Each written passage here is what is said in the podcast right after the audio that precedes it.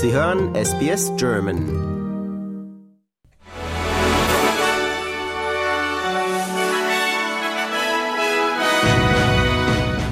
Sie hören den SBS German News Flash an diesem Montag, den 22. Januar. Mein Name ist Daniel Georgakos.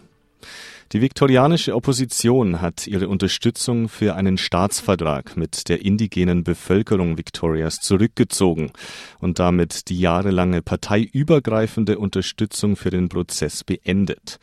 Der Vorsitzende der Nationals in Victoria und Sprecher der Opposition für Angelegenheiten der Ureinwohner Welsh sagt, dass die Einführung der Gesetze zur Überwachung des Prozesses unter den Koalitionsabgeordneten Besorgnis ausgelöst hätte. Nach Angaben der australischen Wetterbehörde wird ein potenzieller Wirbelsturm der Kategorie 3 wahrscheinlich bis Donnerstag in Queensland an Land gehen. Demnach sei es möglich, dass Gemeinden, die bereits vom Tropensturm Jasper betroffen waren, in den nächsten Tagen mit einem ähnlichen Wetterphänomen konfrontiert werden. Der potenzielle Wirbelsturm scheint sich derzeit im Korallenmeer zu bilden. Die Behörden von Queensland bereiten sich derzeit auf das Schlimmste vor.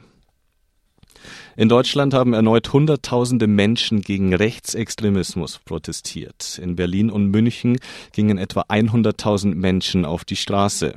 Weitere Kundgebungen fanden unter anderem in Köln, Saarbrücken, Bremen, Flensburg und Göttingen statt. Bundespräsident Steinmeier lobte die Demonstranten für ihren Einsatz. Unterdessen hat die AfD Vorwürfe zurückgewiesen, sie wolle auch deutsche Staatsbürger mit Migrationshintergrund massenhaft ausweisen. Der parlamentarische Geschäftsführer der AfD-Bundestagsfraktion Baumann sprach in Bezug auf einen entsprechenden Medienbericht von einer infamen Kampagne. Der Begriff Deportation sei laut Baumann bei einem Treffen in Potsdam auch nicht gefallen.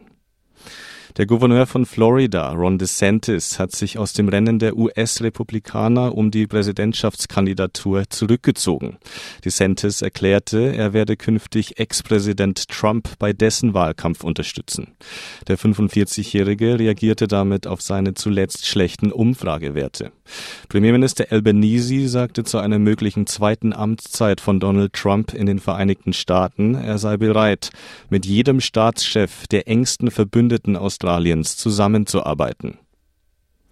Einem neuen Bericht zufolge werde sich die Erschwinglichkeit von Wohnraum in Australien verschlechtern, wenn die Regierung privaten Immobilieninvestoren weiterhin Steuervergünstigungen gewährt.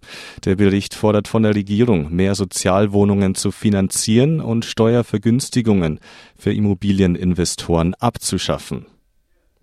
Durch ukrainischen Beschuss sind in der von Russland kontrollierten Region Donetsk in der Ostukraine mindestens 27 Menschen getötet und 25 weitere verletzt worden.